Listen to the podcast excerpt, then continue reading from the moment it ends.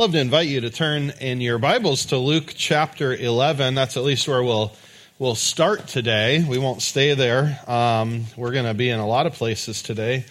I'm just thrilled to be able to be a part of the uh, the preaching here and to be in this series. Uh, if you've been at Sunset for a while, you know that uh, the, we've been doing this thing through the years, a seven-year cycle uh, of Advent, looking at the Christmas story, but from the vantage point of seven different mountain peaks within God's redemptive plan.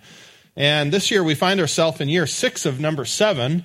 Uh, so next year, looking at Christmas from heaven's viewpoint, uh, but this year looking at uh, Christmas from the, the view of the early church, and really looking at that question, how did we go from a, a child born in a place where you keep animals, laid in a manger, whose family very soon after that had to flee to Egypt out of fear for the life of, of their son because Herod was uh, after him, to now be in a global movement that spans the entire world. How did that happen? And of course, if you came to our Christmas program last night, uh, you saw some of that reflected in our Christmas program. Uh, and if you didn't, I hope you come tonight. Uh, but we're also looking at this in our sermon series too, and just looking at how did this gospel go to the nations. So as we do so, um, goodness, I would like to pray first of all, and let's just ask God for his help. And then we'll we'll start with uh, Luke and a few introductory comments, but let's pray. Uh, God, we are thankful to be here this morning. I thank you that each person who is here is here. And Lord, I know that as we gather around the season of Advent, as we celebrate the birth of a Savior, um, we also find ourselves in a very busy world. And I, I just reflect back to Pastor Jay's sermon last week in Luke nine and ten. And the, where we saw a lot of people, a lot of busyness that caused them to miss out on the Savior. And God, we don't want that to be the case with us. So even as we find ourselves with extra activities and busyness, even related to the holidays, God, help us, help us to not miss out on you. And God, I also think this time of year can be hard for many of us. Uh, when we look at our life, maybe things are not what we wanted. Uh, maybe the holidays causes us to, to to just see areas in our life where things don't measure up. Maybe what we see on T V causes us to realize our families don't meet the Hallmark standard. Um, God, there just can be a lot of disappointments. And God, we we know that you care about those. You care about the circumstances of our life. But we don't want those circumstances to also cause us to miss you. So God, we don't ignore those, but for now, help us to entrust them to you in a way that we can see your glory and gaze upon you and see you better.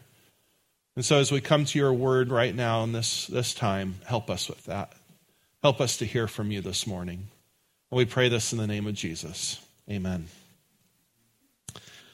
Well, as I said, we are going to be beginning Luke this morning, but we're not going to stay there this morning. Actually, we're going to look at both Luke and the book of Acts. Uh, last two Sundays, Pastor Jay has been in the book of Luke looking at Jesus' ministry and seeing a number of reasons why he came as the Savior.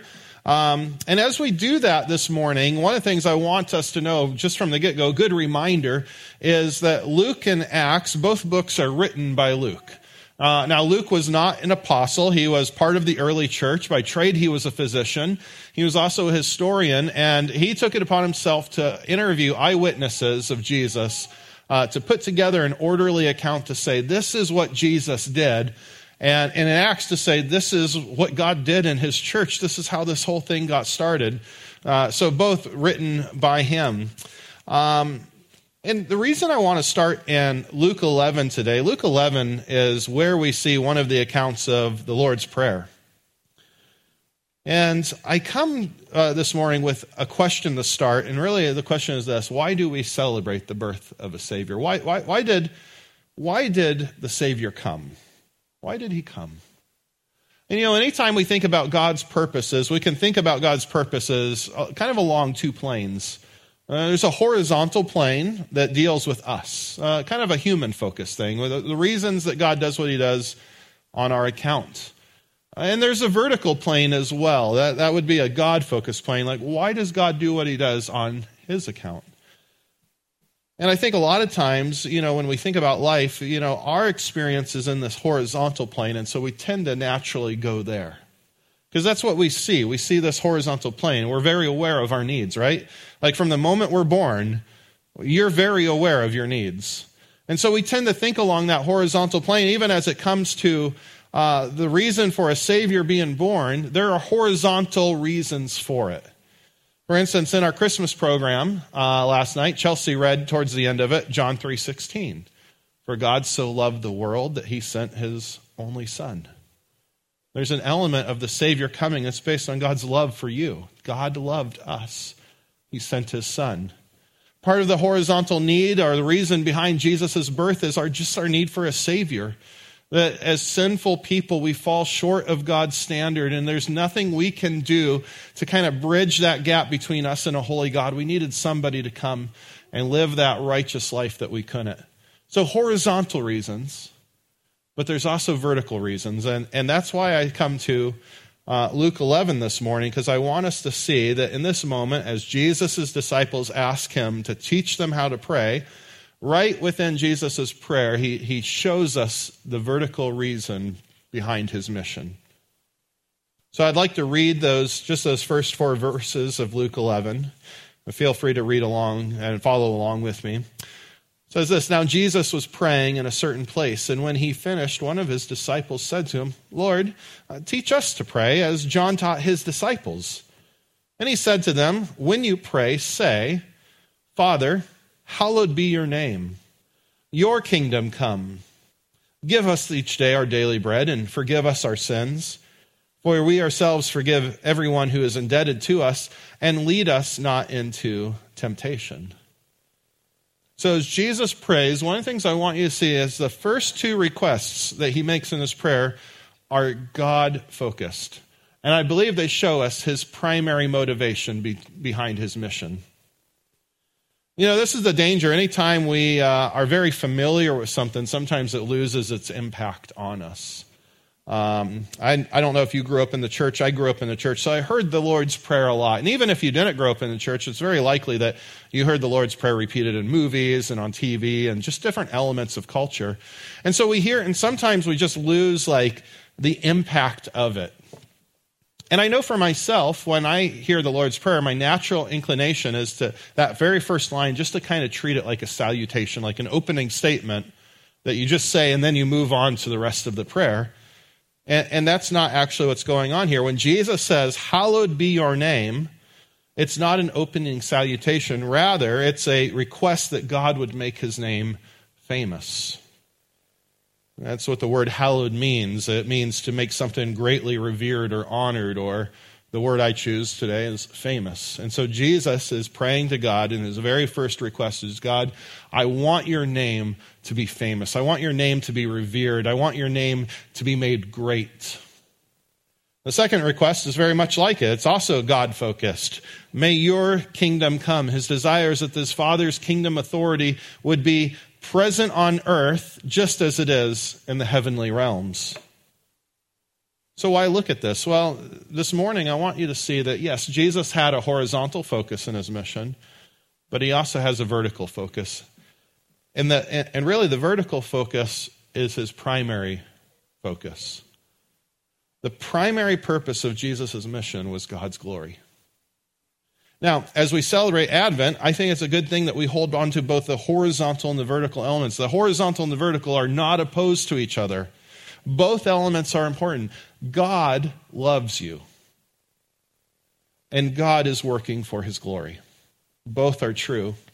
And so as we um, come to the Word today, one of my specific purposes here is really that I want us to, to take some time to really focus in on that vertical element of, of, of Jesus' mission. And I want us to see that not only is Jesus' primary purpose to glorify God, but I want you to see that it has a very specific plan to it. It's not just a general, like, I like God to be glorified, but how he intended for this to be accomplished had a very specific and strategic element to it. So we're going to look at that. Now, we're going to move to the later part of Luke, but before we get there, you might not want to turn there yet because I'm going to come to Psalm ninety-six in a few moments, because what I want to do is, is I want to, I want us to see what Jesus' mission was. What was his plan to glorify God? And, and before we get to uh, some of these other passages, I, I want us to think about this. How is it that God desired to be glorified?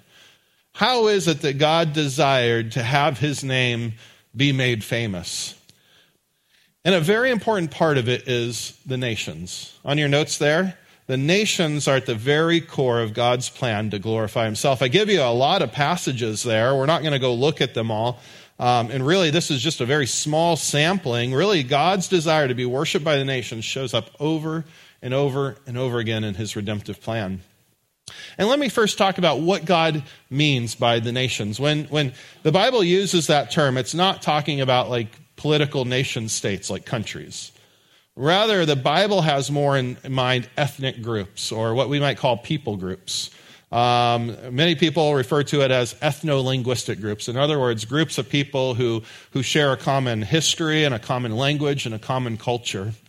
And the Bible has all sorts of words it uses for referring to these people. Uh, sometimes it calls them the nations, sometimes peoples. Uh, sometimes we use the word Gentiles, which just is simply a big word to mean non-Jewish people. In other words, the rest of the world. Um, sometimes it, we use the term families, or the families of the earth. And, and the question would be, well, why does God's plan intentionally include the nations? Why does God desire to be worshipped by these nations? And, and here's what I believe. I believe that God created all the nations to be diverse and colorful in order that he would receive worship that's diverse and colorful. And it really makes sense. So you think about it, the God that we serve is an infinite God. But we're finite people, and we have finite language. So when we are worshiping and praising the infinite God with our finite language, what captures more his beauty? Us just using the same language and the same culture and the same worship style? Or a multitude of peoples worshiping him in a multitude of languages and cultures and styles? You see how that captures a little bit more the glory of God? See, I don't think God's plan is that someday at the end of time we'll all be merged into one indistinct uh, people group, all wearing the same clothes and speaking the same language. Rather, what we see in Scripture is God's heart is to be worshipped in every tongue and in every language. And indeed, this is what we see. I told you we'd be in Psalm ninety-six, and you'll get a, a glimpse of this in here as you hear God's heart, his passion for his, his worship among all peoples. I read from Psalm ninety-six, starting in verse seven. It says, "Ascribe to the Lord, O families of the peoples. Ascribe to the Lord glory and strength. Ascribe to the Lord the glory due his name. Bring an offering and come into his courts. Worship the Lord in the splendor of holiness and tremble before him, all the earth. Say among the nations, the Lord reigns. Yes, the world is established. It shall never be moved. He will judge the peoples with equity." Do you hear God's heart for the nations, for worship among the nations? And this is just one reflection of all of Scripture. So with that in mind, uh, come with me to Luke chapter twenty-four. Luke twenty-four, we, we come to this point in Jesus' ministry where he has died on the cross, he was buried, he's resurrected, and there's this brief period of time where for forty days Jesus spends time with his disciples, the resurrected Jesus, before he ascends to heaven, and he's revealing things about himself. He's preparing them to be the church. And there's this very interesting moment where he's revealing how he fulfills everything written in the Scriptures about him. So what we just read in Psalm ninety-six, he fulfills. Listen to what Jesus says. It says, "Then he said to them, 'These are my words that I spoke to you while I was still with you, that everything written about me in the law of Moses and the prophets and the Psalms must be fulfilled.' Then he opened their minds to understand the Scriptures, and he said to them, 'Thus it is written, that the Christ should suffer and on the third day rise from the dead, and that repentance for the forgiveness of sins should be proclaimed in his name to all nations, beginning from Jerusalem. You are witnesses of these things, and behold, I'm sending the promise of my Father upon you. But stay in the city until you are clothed with power from on high.'" So a couple things here that I want you to see. First of all, as Jesus is speaking to his disciples, he's saying, hey, I am the fulfillment of everything you've read. Moses and the law and the prophets and, and, and the Psalms, I fulfill it all. But I want you to notice something, that Jesus isn't the, the end of the story here. And there's still fulfillment left to be done. Because he says to them, look at verse forty-six and forty-seven again. It's written that Christ should be suffer and on the third day rise from the dead. And notice what he says in verse forty-seven. And repentance for the forgiveness of sins should be proclaimed in his name to all nations.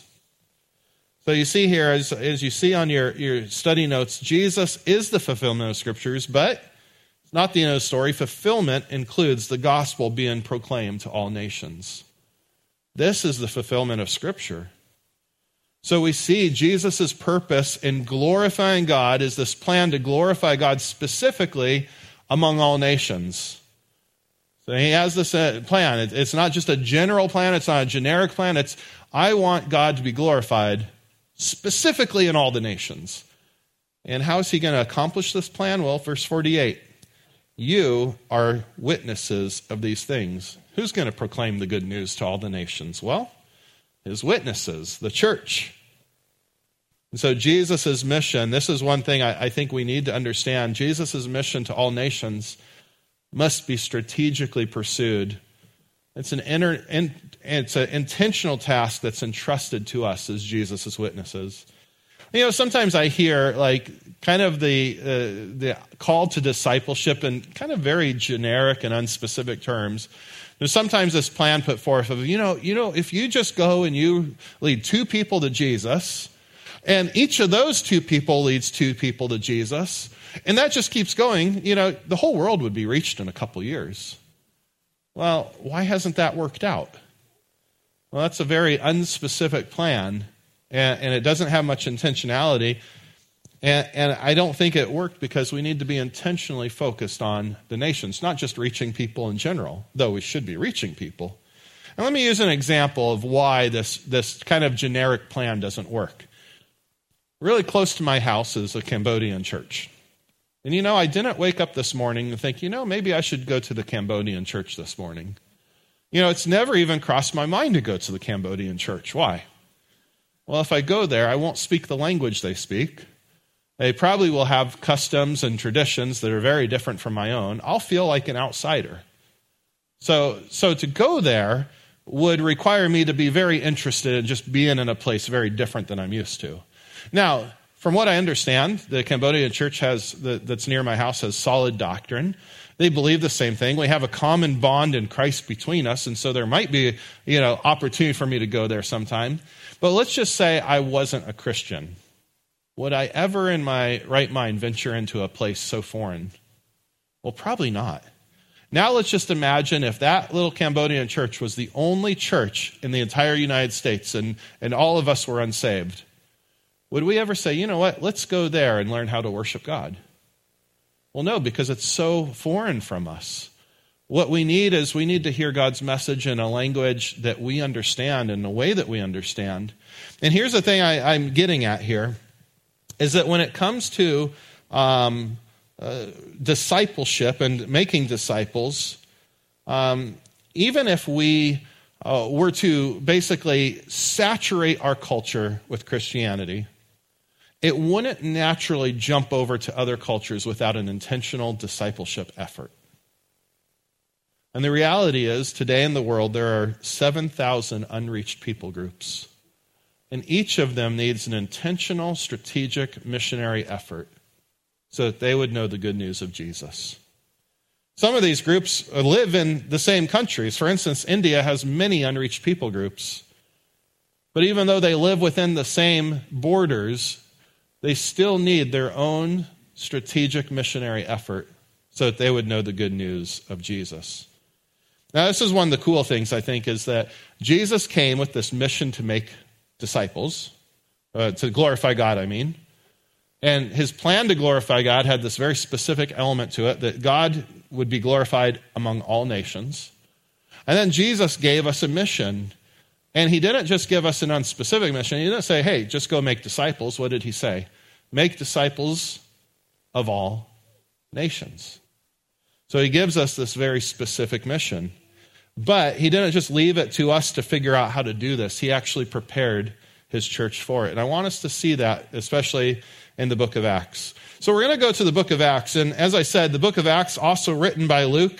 And as, as we come here, we see that Jesus, what we're going to see, Jesus is continuing to fulfill his mission uh, through the church.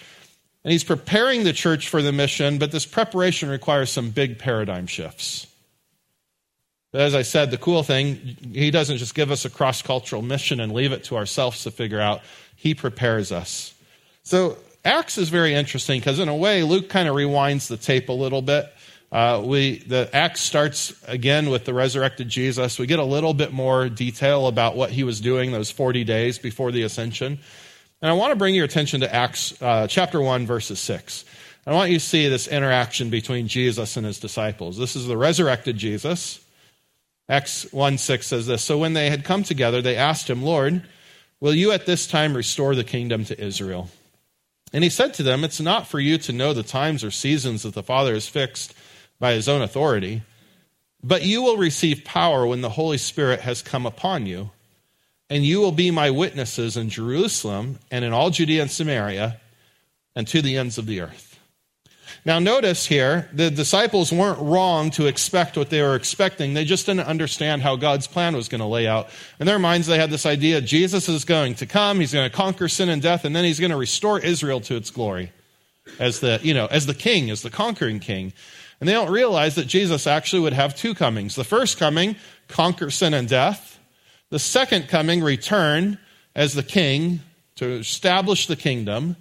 But between these two comings, there would be this time period where the gospel would be preached to the nations. Uh, really, a, a time of mercy to the nations. And so Jesus doesn't correct his disciples. He doesn't say, hey, you're wrong to expect that. Rather, he just says, hey, that's not the timing. Right now, your goal, your mission is to tell this to the whole world, to go to the ends of the earth. But notice he doesn't say just go do it. He says wait for the Holy Spirit. Wait for this. This you're going to be clothed in power and wait for that to happen. And indeed, that's what the, the missionary, I mean, that's what the church does. Uh, they go and they, they wait. Um, Acts details about one hundred of them waiting in an upper room praying. And, and all of a sudden the Holy Spirit comes upon them. And they start speaking in tongues. The day of Pentecost. We're going to look at this. The day of Pentecost is so cool because it foreshadows God's global purposes. And what we're going to see is the gospel's preached for the first time in a distinctly international manner. So they're waiting in the room. They're, they're, all of a sudden, they're speaking in tongues. The Holy Spirit's come upon them. Well, one thing I want you to be aware of is when the Holy Spirit shows up in the book of Acts, uh, one of the things the Holy Spirit's doing is verifying that these people are part of God's family. That makes sense. Like these were Jesus' disciples. He said, hey, wait until this happens. Imagine if you were them and you were waiting for like twenty years. You'd start to have some doubts, right? Uh, luckily, they don't wait that long. They're just waiting and it happens. And, and you, if it were you, you'd be like, whoa, yeah, I, I am his witness. I am his part of the family. So, so receiving the Holy Spirit is a way of verifying, stamp of approval. These are part of my family. And they're speaking in tongues, and they, they, there's this commotion, and people hear them. I mean, you have a, a hundred people speaking in tongues. And so all these people gather around to hear them, and I want you to hear what they say. Look at Acts two, verse five. "Now there were dwelling in Jerusalem Jews, devout men from every nation under heaven. And at this sound the multitude came together, and they were bewildered because each one was hearing them speak in his own language. And they were amazed and astonished, saying, 'Are not all these who are speaking Galileans?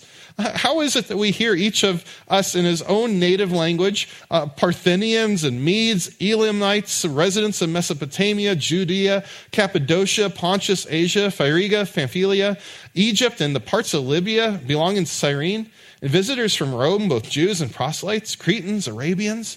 We hear them telling in our own tongue the mighty works of God.'" That's really cool. This is the first time the gospel is proclaimed. And did you notice what language it's being proclaimed in? So all of them.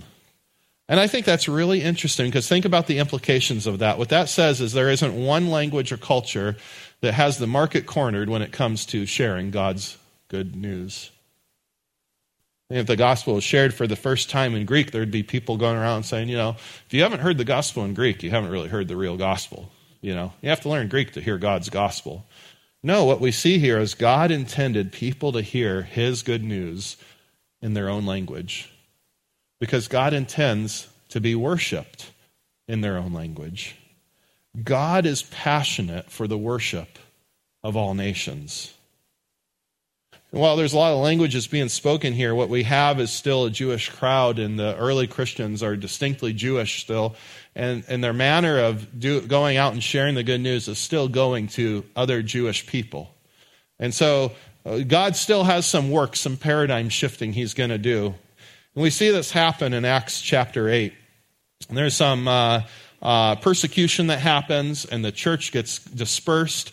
And, and one of the Christians, Philip, he's a, a Greek-speaking Jew, Philip ends up in Samaria. Now, what do you know about the Samaritans? Uh, the Samaritans were not liked by the Jews. They were kind of a half-breed people. They were a mixture of Jewish lineage as well as some pagan lineage of people that former conquerors had brought in. And they still looked pretty Jewish. They still practiced some Jewish things, but they had some other stuff mixed in. It created a lot of, of tension and conflict. You might recall, actually, uh, Jesus speaking to the woman at the well. She was a Samaritan, and one of her questions was this. She says, hey, where should we worship? You Jews say we should go worship at this temple, but our people say you should worship at this mountain. Where's the right place to worship? And you see, so there's some differences of opinion going on here. And so it led to some conflict. But overall, they looked pretty Jewish, and Philip ends up in Samaria, and he's preaching to the Samaritans, and they believe what they hear. Uh, they, they joyfully receive the good news of Jesus. And I wanted you to see what happens as a result. The, the church in Jerusalem hears about this, and, and we're going to look at Acts uh, chapter eight, verse fourteen. It says this, "Now when the apostles at Jerusalem heard that Samaria had received the word of God, they sent to them Peter and John, who came down and prayed for them that they might receive the Holy Spirit. For he had not yet fallen on any of them, but they had only been baptized in the name of the Lord Jesus. Then they laid their hands on them, and they received the Holy Spirit." So you see this. The Samaritans believed, they were baptized, but they didn't receive the Holy Spirit until John and Peter came and laid hands on them. Why is that? Well, John and Peter are apostles. They're authorities in the church. Do you remember what it means to receive the Holy Spirit? To receive the Holy Spirit is a stamp of verification. These people are in my family. And I think God intentionally waits until two of the leaders of the church can come and see it with their own eyes to verify, wow, God really did do that. They really did receive the Holy Spirit. They are part of God's family. I think that's what God was doing. There's a really cool uh, story here as well. After this, Philip then is taken uh, into the desert, and he runs across this Ethiopian official reading Isaiah, of all things, saying, what's this about? And Philip ends up baptizing him. The guy goes on to Ethiopia, a Christian.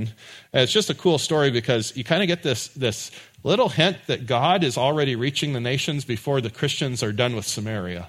Uh, kind of like saying, you know, God, this is his mission, by the way. He he, he has this. Um, so I just love it. I won't say much more about that because Pastor Jay is going to be looking at that more specifically next week. But what we have here at the end of Acts eight is we have Jewish Christians, we have Samaritan Christians. Uh, yeah, between the groups, uh, Jewish and Samaritan people, there was some conflict. But but one thing you see is there there is a lot of similarity between them. One thing that's very similar between the two groups is they both practice circumcision. Okay? So there we go. But now things are going to get really wild. In Acts chapter ten, we find Peter, and Peter is going to be sent to the Gentiles. Now Peter is up on his roof praying, and he starts having this vision. Three times, this blanket comes down from heaven, and it's full of all these unclean animals. I mean, there's pigs on it and reptiles on it and all sorts of things. And he hears this voice saying, Peter, get up, kill, and eat. And Peter's like, whoa, no, I've never eaten anything unclean. This happens three times, and finally God says, Peter, what I've called clean, don't call common. It really has nothing to do about eating bacon or eating unclean animals. This is all preparing Peter for what happens next. There's a man named Cornelius. He's a, uh, a Gentile, a Greek man. He's uh, wants to follow God. He gets this vision from God that he should send servants to go get Peter. He does. Right after these visions, these servants knock on Peter's door and they say, "Hey, you're supposed to come with us to go see Cornelius."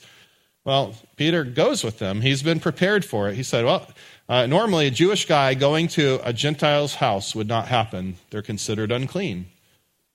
But Peter goes.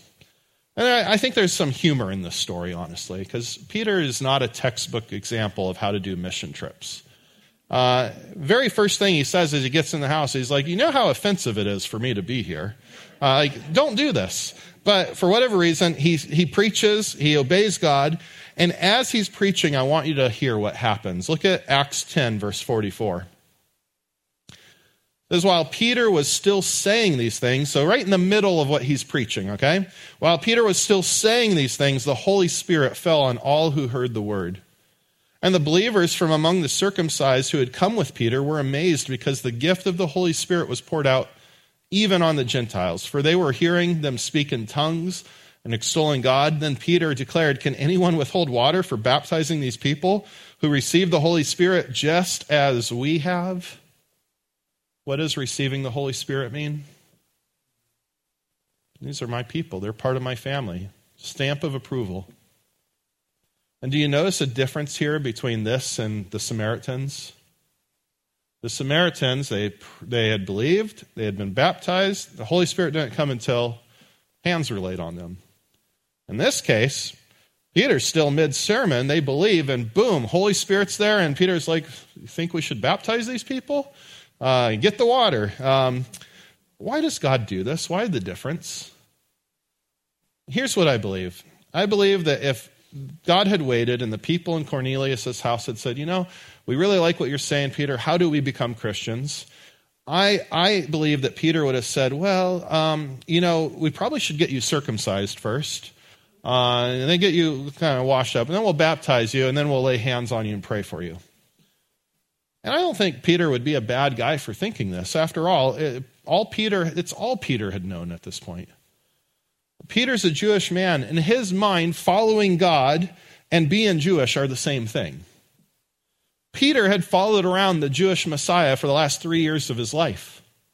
The Jewish Messiah wore Jewish clothing. He practiced Jewish traditions. He celebrated Jewish holidays. He was circumcised, and guess what? So was everybody who followed him around. So I, want to, I would expect Peter to think this way, but God has something very different in mind. Without requiring any cultural change, God gives the Holy Spirit, and it's a shocking statement from God saying, "You can be part of God's people and follow the Messiah without adopting a Jewish identity." And I think this paradigm shift is so radical that no human involvement is allowed. Because this is what God wants to establish. Salvation is by faith alone. You don't have to undergo any external action before you're saved. You can follow Jesus, and you can retain your cultural identity. Well, it creates some controversy. I mean, this is really stretching for the church. And, and it gets, you know, taken care of for a while, but soon Paul, who just got saved, goes on his first missionary trip, and a bunch of Gentiles come to faith. And this report of all these Gentiles coming to faith causes all the controversy to boil over. You see there in your notes, the success of Paul's first mission trip to the Gentiles leads to controversy that must be addressed by the apostles. What is required of Gentiles to follow Jesus? That's the question on the table. And the apostles' decisions based on Scripture and the testimony of the Holy Spirit. First, they look at what God's done among the Samaritans in Cornelius' house. They say, I mean, we were there. We saw the Holy Spirit. God put his stamp of approval on these people. So who are we to argue with God? And then they look at Scripture. They go to, say, for instance, Amos nine and say, well, it sure seems like, you know, Scripture supports the idea of the nations coming and being part of God's people. So they come to this conclusion. They write to the Gentiles, and, and they basically come to the conclusion that you can follow God without adopting Jewish cultural or religious practices. And really, this establishes the strategy for how God's mission is to be carried out. Not only are we to make disciples of all nations, but they can become disciples without leaving their culture because, again, God's not trying to get rid of ethnic diversity. He's not trying to blend us all into one people group. He wants worship from the nations. He wants worship in every tribe and tongue. God's plan all along is to create a people of peoples, a multitude of peoples worshiping him, as we see in Revelation. So I want us to consider then, how do we respond to God's word on this third Sunday of Advent? Well, the first thing is this. I think the Christmas story, I want us to see this. When you, when you celebrate Christmas this year, I want you to see the Christmas story is a story for all nations. And our ability to celebrate this today is the result of past Christians being obedient to the mission that they were given to the nations. You know, as we said in this room today, I don't know the background, the ethnic background of every person here, but I doubt very many of us came from a Jewish lineage. So the very fact that you are here is because somebody specifically and strategically took the gospel to the nations. I love the diversity we have in this room. Aren't you glad that God's redemptive plan intentionally included you? I hope you are. The second thing I want us to think about then is just this, this final item on your notes. It's easy to create and worship a caricature of Jesus rather than the living Savior. As we celebrate the birth of our Savior, let's remember and live for the reason he was born.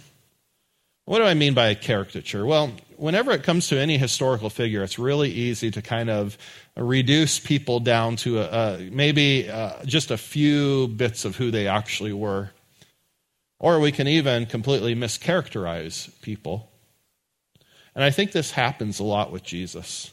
When I look at our culture, some of the ways I see people talking about Jesus, uh, I think our culture tends to think of Jesus sometimes as just a good moral teacher. For others, he's just somewhat of a peaceful hippie. For others, he's a political revolutionary. Some people see him as the precursor of socialism. Others think he is the foundation of capitalism. Some think he simply came to, you know, correct racial inequality. And for some people, Jesus never even left the manger. He's perpetually a little baby in their mind. It's so important for us to respond to not a Jesus of our own making or a Jesus on our own terms, but to respond to Jesus, our living Savior. Because he's not just a, a figure from history. He is the living Savior. He's at work in the world today. And so we can't make Jesus fit into our agenda. We have to get on to his agenda. So this is what I'm after this morning. To, to follow Jesus, to say, I'm a disciple of Jesus, means I have to care about the things he cares about. My heart has to resonate with the things that he's passionate about. I have to live and work for the things that he's working for. What's Jesus passionate about? Well, I hope that we've seen very clearly today that he's passionate about the worship of all nations. This is a theme that shows up frequently throughout the scriptures. It shows up in the priority that he had of glorifying the Father. It shows up in the priority that the very last command he gives the church is go make disciples of all nations, go to the ends of the earth. And I think it's evident in the way that God prepared the church to be intentionally international and cross-cultural. So I think we need to care about the things that Jesus cares about. You know, I want you to hear this today, because anytime I speak about missions, I, I know there's people who think, and maybe you're thinking this today, that, you know, I, missions just isn't for me. That's for some people. That's not for me. I've heard people say, you know, I'm just not into missions. Or others say, why are you worried about doing work over there? Don't we have enough work to do here? Don't we need to take care of our own issues first? Let me speak to some of those things here as we wrap up. I think there's a few misconceptions when it comes to missions. Sometimes we think of missions as for people who are unusually interested in global things. You know, just those people who got bit by the travel bug, or those people who like to eat international food. Sometimes we think of missions as being really just for people who are really caring people. Maybe they really care about needy people. You know, those people who get their heartstrings pulled when they watch a video of kids living in a foreign country. And sometimes we think of missions as something you do when you really have all your other problems solved, or you just have extra time on your hand, or extra funds in the bank. It's, it's just a stretch goal. And, you know, here's the thing I, I want you to see is that none of these things can be the fuel for missions. None of them will sustain missions. The fuel for missions must be a passion for God and His glory. When missions is based on a passion for God, I will go where He tells me to go, not just to the places I'm interested in. You know, Jesus didn't come to earth because He got bit by the travel bug. He didn't come to earth to eat some foreign food. You know, have you ever thought about that? He left a place of glory, a place where He was praised and worshipped, to be born in squalor. And He did that because He was passionate for the worship of God among the nations. When missions is based on a passion for God, we won't be live, limited by how lovable a people group is or how warm our feelings are toward them. If missions is fueled by how much we love people, it won't go very far. Because the reality is people can be really hard to love. The Jewish Christians would have never gone to share Christ with their oppressors. And Paul would have never longed to go and share the good news in Rome. When missions is based on a passion for God, we will realize that God's global purposes are not at odds with reaching our own culture. If it were, the Jewish Christians would have never moved beyond their, their interest in restoring Israel's glory. Would have never moved beyond politics. No, in fact, what we find is the churches that are growing the most are the most missionally minded. When we live for God's glory, yes, we share the gospel with our friends and our family and with our culture and, and with people who are like us, but we also must strategically and intentionally pursue making disciples of all people, people who aren't like us, so that God receives the worship that He longs for. See, missions must be fueled by a passion for God's glory among the nations. So as you celebrate the birth of Jesus this year, I, this is what I want to challenge you with, okay? I, I want you to ask, are you living for the reason that Jesus came? And, and yes, hold on to the horizontal reasons we talked about. God loves you. God loves you. But hold on to that vertical reason as well. Jesus came so that God would be glorified, and live for it. Live for God's glory among the nations. I'd love to pray for us. I'd love to invite you to stand, and, and let's pray before we, we head out.